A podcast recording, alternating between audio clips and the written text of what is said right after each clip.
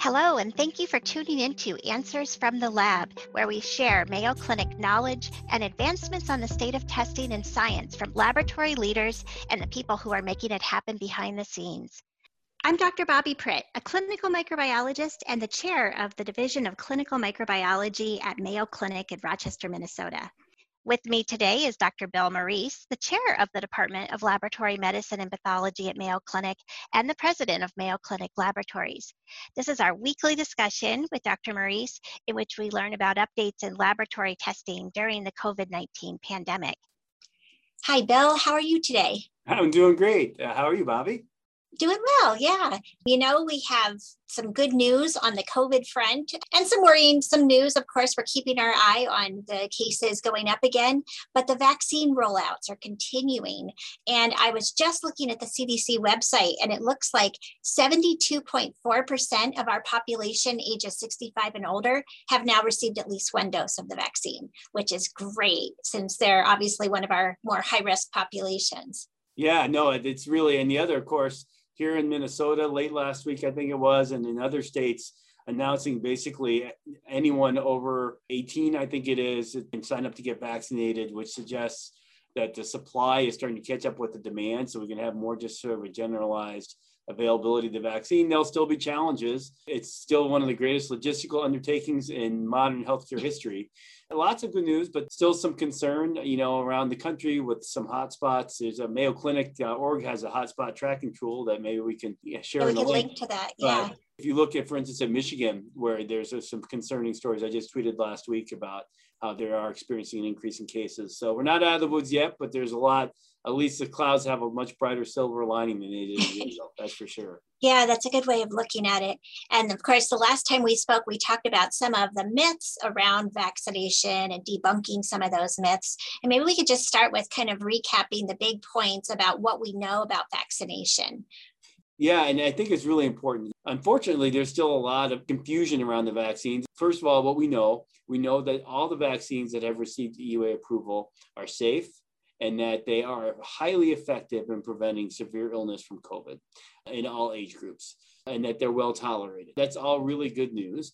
What we've continued to learn, and one of the big questions was, okay, so we know the vaccines prevent you from getting really sick. We also know that people still can get COVID after they've been vaccinated. So because the trials showed that. Now what the trials weren't designed to show is how much is someone that's been vaccinated, how much are they at risk of spreading COVID to someone else? Now that the vaccines are rolled out, particularly in healthcare settings, there have now been a number of studies. I think there was a New England Journal edition, which was dedicated to this within the last week or so, looking at the effects of vaccination in healthcare organizations that have had a lot of their staff vaccinated.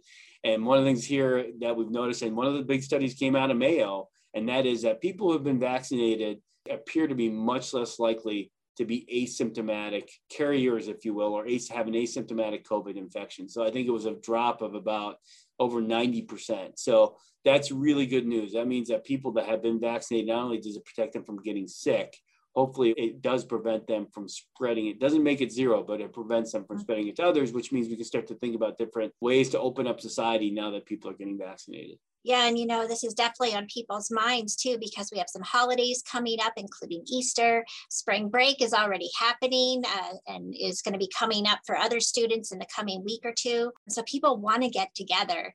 So I think it would be a good idea to talk about what can you do then if you've been vaccinated, knowing that there's still this risk that you could be infected, although being an asymptomatic shedder is perhaps low, it's still there. So the CDC, I was really pleased to see, did come up with some more relaxed guidelines now of things you can do after you've been fully vaccinated. Yeah, and I think it's really important, again, so people don't get confused about where the CDC guidelines apply and where they don't. And I did hear that Dr. Walensky and the CDC were trying to be very thoughtful about what they issued for guidance, because there's a difference between a small group setting, which you can control, and having a big group of people together, which you can't. Spring break. Like spring break, exactly. So because vaccination does protect you, I should say, from getting severely ill, you know, the CDC said that it is now acceptable for small indoor gatherings, fully vaccinated individuals. Even if one of them does have an asymptomatic infection, they're much less likely to spread it, and even if they did, that the other person would be protected from severe illness. And also that you can even have someone that hasn't been vaccinated as part of that gathering, if they are from a single home, if they are not at risk of severe COVID, and you know, if they don't live with someone that would be at risk of severe disease from COVID, because they could still catch it. All it says, vaccinated people are protected from severe illness.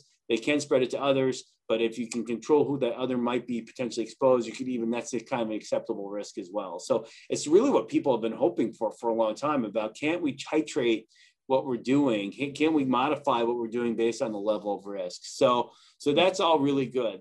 Right. The flip side, of course, are the big gatherings of people, because the other concern out there, though, is that we do have now the variants, particularly B117, which is, you know, becoming much more of the predominant variant in the United States, and one that first was described in the United Kingdom, which does spread more easily and which does appear to cause more severe illness in some individuals. That you have to remember that still the majority of the people in this country have not been vaccinated or exposed to COVID. So at these large gatherings with these more transmissible variants around, you have to be really thoughtful that you could still have a, quote, super spreader event that we heard a lot about over the spring and summer and even into the fall. And you could still have people getting seriously ill. And that's what we're seeing in some parts of the country. You know, again, like I mentioned, Detroit, their hospitals are now getting full because it's younger people than we saw before. But again, it's where people get confused between the percentages. Yeah, the percentage risk is low, but if everyone gets it, you're still going to have challenges. So, yeah, and it really gets back to that idea we talked about last time, which is if you get vaccinated, then there's fewer people that have virus. Even though there's still that small chance that you could get infected, more people are going to be protected. You have less virus, less mutations, less risk of these variants popping up. So really, it's kind of an important concept of getting vaccinated. Yeah. And also, I think another important point is once you get that vaccine, that shot in your arm, you're not protected that day. After the last dose, it takes about 2 weeks for your body to build up enough immunity to protect you from the virus. Even with the two-dose regimens, after a week to 14 days, you have a pretty significant level of protection, right? About 70%. It's all really good news. And I think the other thing for people to remember, though, with the younger individuals in COVID is you hear about, well, the younger people don't get as sick, so we shouldn't be worrying about it as much. And first of all, there really are young people that get seriously ill. It might not be as risky. The other thing is to remember is that there are a significant number of people that get COVID, maybe up to a third, that have some kind of long-term complications from it. Mm-hmm. This whole, I think it's being called PASS now, post-acute SARS-CoV-2 syndrome or something to that effect, but basically long COVID is a common kind of phrase used. So lots of reasons for people to still be careful, lots of reasons for people to get vaccinated. Also, with spring break coming up, I did have someone reach out to me and ask about, well, should I not get vaccinated because I want to go to Hawaii and that will give me a positive test. So even after our podcast, we have to remember getting vaccinated will not give you a positive test. So It's actually a good thing. And there'll be something for us to probably talk about is the whole thing about vaccine credentialing, which will be a whole other thing down the road. Yeah, lots of good points. And a lot of people are thinking about this right now. It's a little different state by state. And of course, our listeners are from all over. But in the US, more and more states now are opening up vaccination for anyone 18 or older. And really pleased to see that Minnesota is now one of those states. That's right. Hopefully the rest of the world will catch up. I think vaccination rates are different in different parts of the globe.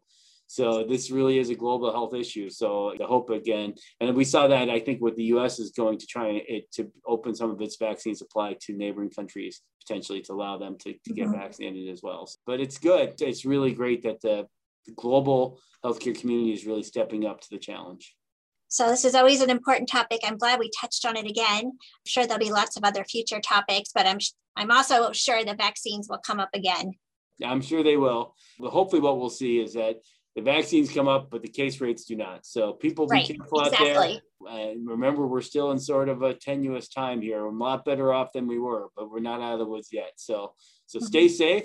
But if you've been vaccinated, do take the opportunity to visit loved ones here if you are eligible, because I think the other part of it is all the social isolation and things have been very tough. So I hope many of the listeners do have a chance to gather in person with people they care about over the Easter holiday, and stay safe. Thanks, Bill. Great talking to you. Have a great week. Yeah, you too.